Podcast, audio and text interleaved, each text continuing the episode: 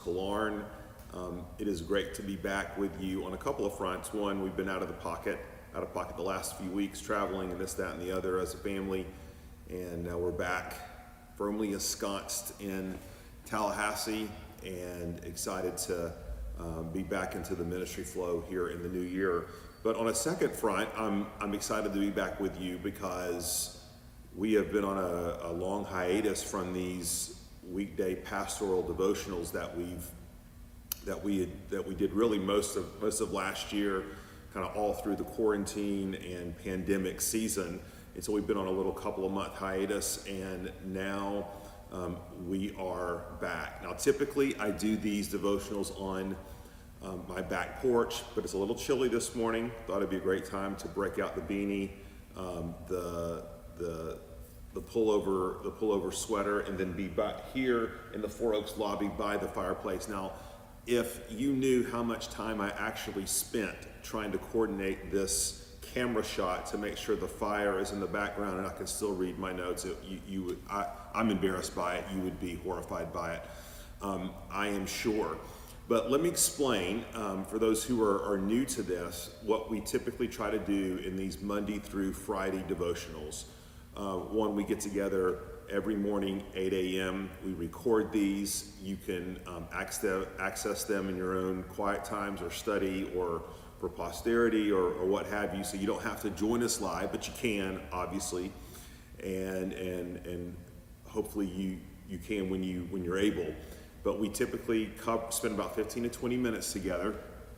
We cover a, a passage of Scripture and I just generally it's not a it's not preachy it's more teachy devotional ask I comment on various things in the passage. I'll I'll make some extemporaneous remarks some application.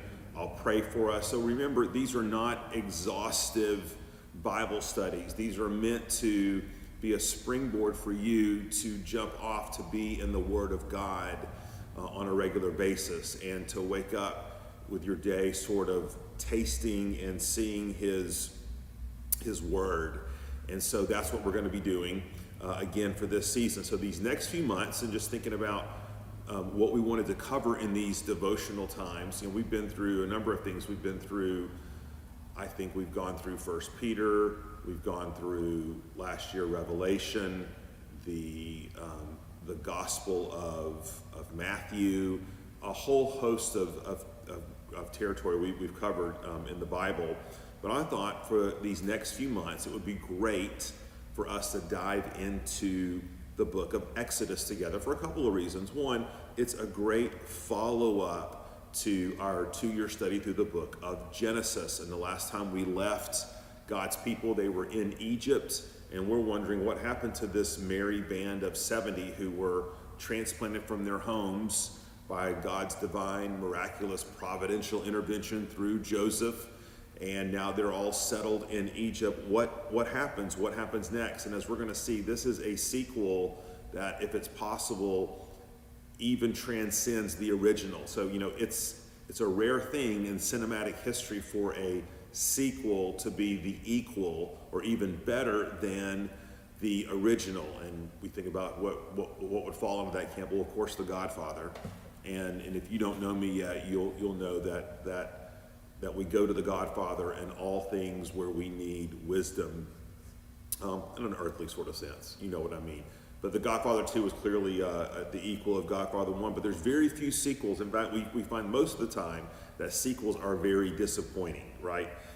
Not so with Exodus, because we're going to see how um, God carries forward his promises to his covenant people despite their circumstance, despite the foreign land that they live in. And, and I thought, again, this is another great reason, a second great reason for us to study this book, that we really learn what it means for God's people to flourish in exile. We really learn what it means for God's people to be faithful under oppression, under a foreign culture, under a people who are not just, you know, sort of dissociated from them spiritually, but are in fact in many ways hostile, antithetical.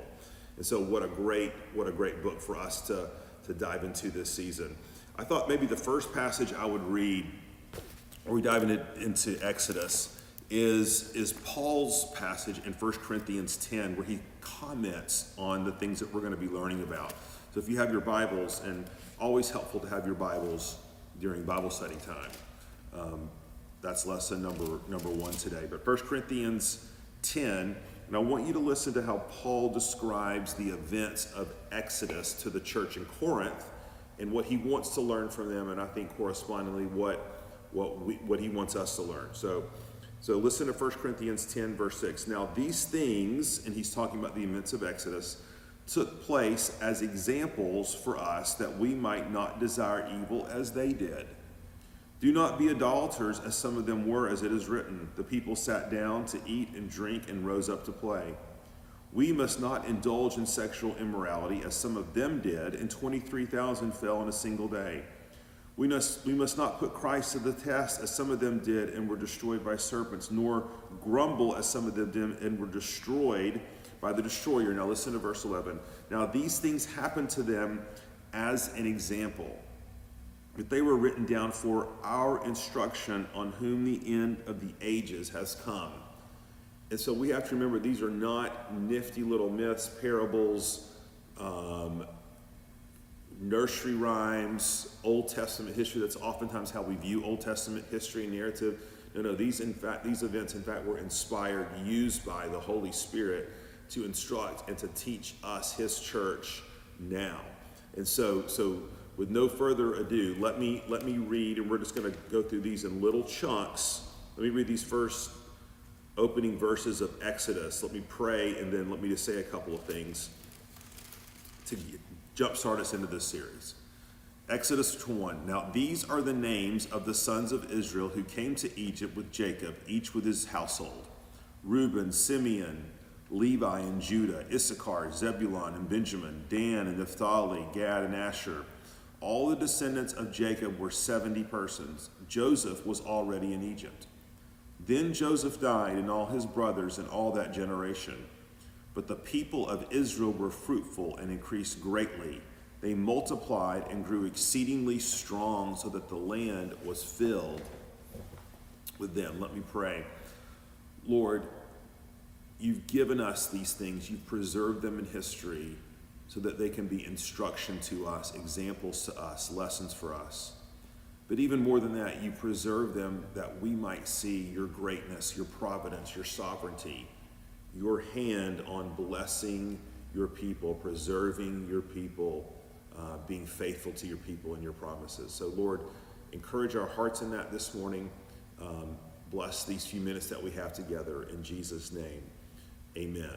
Now, in your Bible, depending on which version you have, in mine it says, These are the names of the sons of Israel. Of course, he's speaking about Jacob and his, and his 12 sons. But in Hebrew, it actually says "and." The word, the word for that is sometimes translated "now" or "these" is actually literally means "and," and it's meant to really show us that there is to be this seamless transition from the events of Genesis chapter 50, where Jacob died and Moses, I mean, sorry, Joseph and all his brothers are gathered around him, and Joseph is telling them that God is faithful. He's brought them to Egypt. He sent the, Joseph ahead to Egypt to preserve life for the covenant family. Um, and, and immediately, and it's almost like if you, if you went to see Lord of the Rings in the theater and you had the first episode, Fellowship of the Ring, and then the second, The Two Towers. You know that if you've seen if you've seen the movie before, the movies, you know that there is no recap uh, before the second movie, before the second movie pick, for the second movie starts. It just picks up literally right where the first story or the first movie ends. And this is what Moses is doing. He, he's, he's wanting to show us that there is great continuity. That even though he is picking up 400 years after the fact of the of God's people, these 70, these tribes, these brothers and their families, their little ones coming to Egypt, although 400 years have passed, God is still working, God is still moving, God is still writing the story, God is still faithful to his promises. God is, he's the same God as he was then as he is now. It's a great lesson for us, right? Man changes, culture changes, nations change, leaders change. God never changes, okay? One, one you know, 10,000 years like one day. I mean, this is, God is eternal, right? God has nothing but time. We may change, He doesn't change. That's what Moses is wanting to show us that, that God's work in this covenant people um, doesn't end, okay, with the characters at the end of Genesis 50. It carries forward. Now, there's a couple of things that I want to note in this passage and these first seven verses that I think will be markers for us as we press forward in our study together. The first, in verse 6, um, it's, it's understated, but it's incredibly impactful. Then Joseph died, and all his brothers, and all that generation. And, and we, we don't want to gloss over that because that is highly significant. I mean, Joseph is the national hero of, of, of Israel. It is Joseph who had a national shrine built for his death. This is what we find out at the end of Genesis 50, so that future generations could look at his grave and say, There's God's faithfulness. God raised up Joseph, and we know Joseph, God will bring us up out of Egypt. And so, having Joseph die, their singular, okay, hero, the one who saved them, right, from famine, he's now dead. And his brothers, and that generation, and all those who first came to Egypt. And one of the things that, that I think we need to remember, okay, is that is that while God remains faithful, God is eternal, God is unchangeable, God's leaders, God's servants come and go. God's servants and his leaders are by definition temporary. I remember hearing um, uh, Mark Dever, who's a pastor in, in Washington, D.C. at Capitol Hill Baptist, talk about this idea that we always, as pastors, need to be preparing the people in our church for our successor, which may seem kind of strange, right? But he says, because of, of course, what else would we do? We are all temporary leaders, we are temporary servants. And that, that's a great point. And that's a great thing to remember that we ultimately don't place our hope, um, we ultimately don't place our, our ultimate faith, okay, or trust in human leadership Leadership is given by God, it's ordained by God. We submit to it, we order our lives to it, but we don't place our ultimate hope in it because men and women fail, right? Leaders fail. And there's the, the history of the church and of culture and society in general is replete with what happens when God's people or anybody or any people put an inordinate amount of trust or attach themselves to a singular person in an unhealthy way.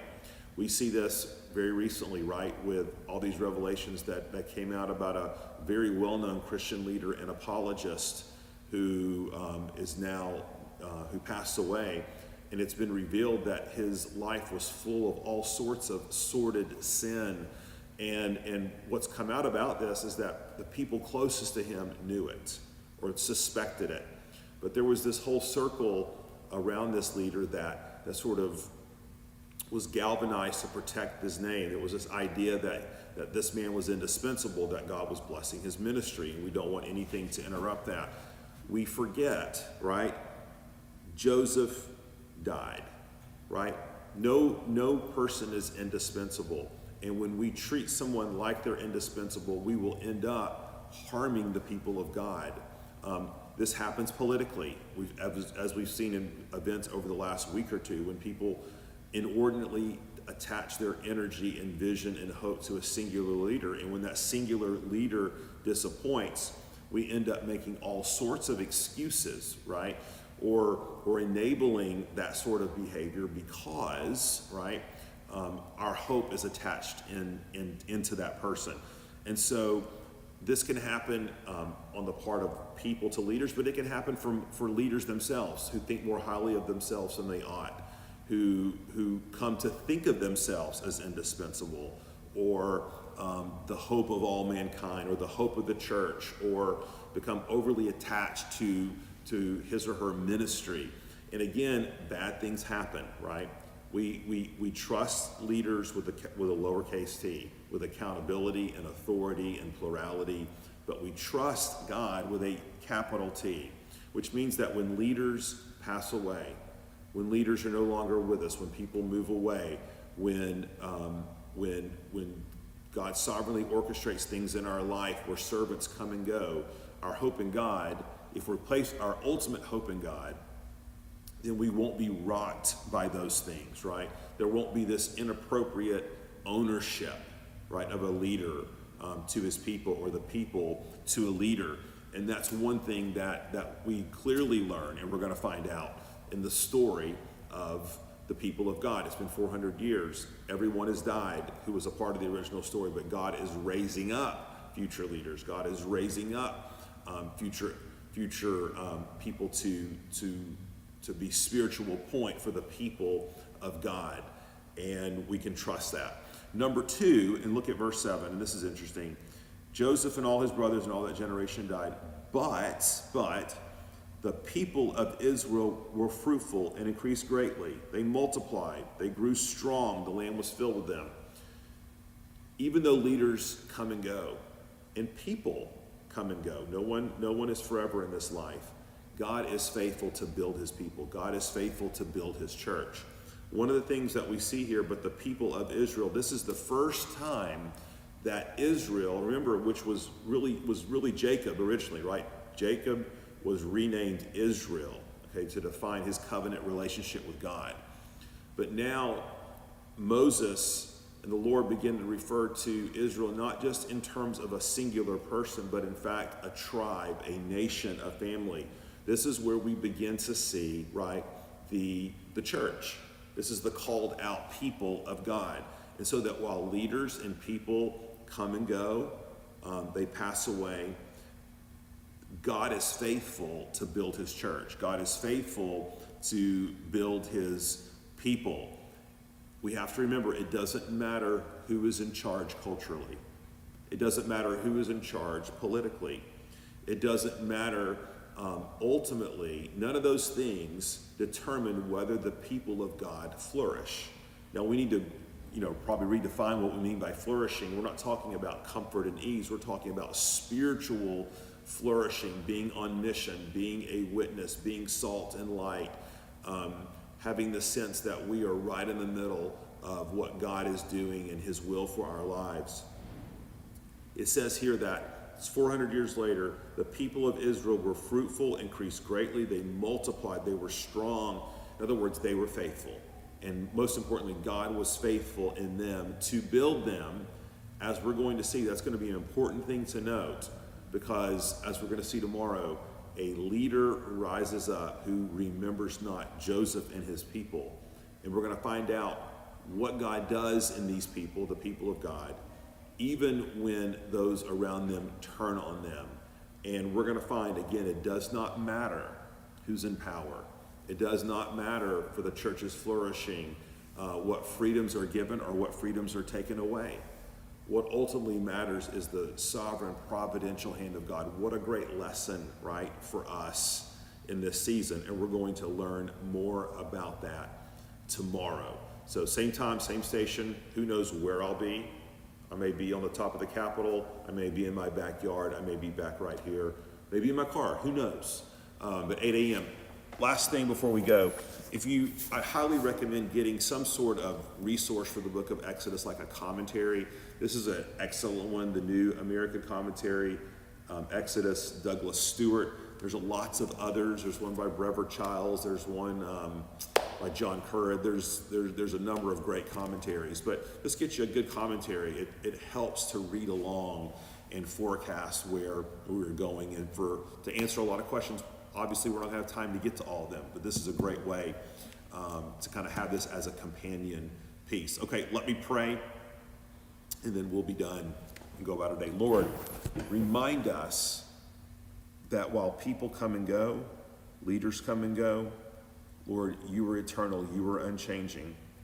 And the establishment and witness of your people is not dependent upon what's happening culturally, what's happening politically. Um, it's dependent upon your sovereign faithfulness. And Lord, we do want to walk in faithfulness. So, Lord, bless us as we go forward today in the confidence and the hope that you are the King. In Jesus' name we pray. Amen. Thanks Four Oaks. See you guys tomorrow.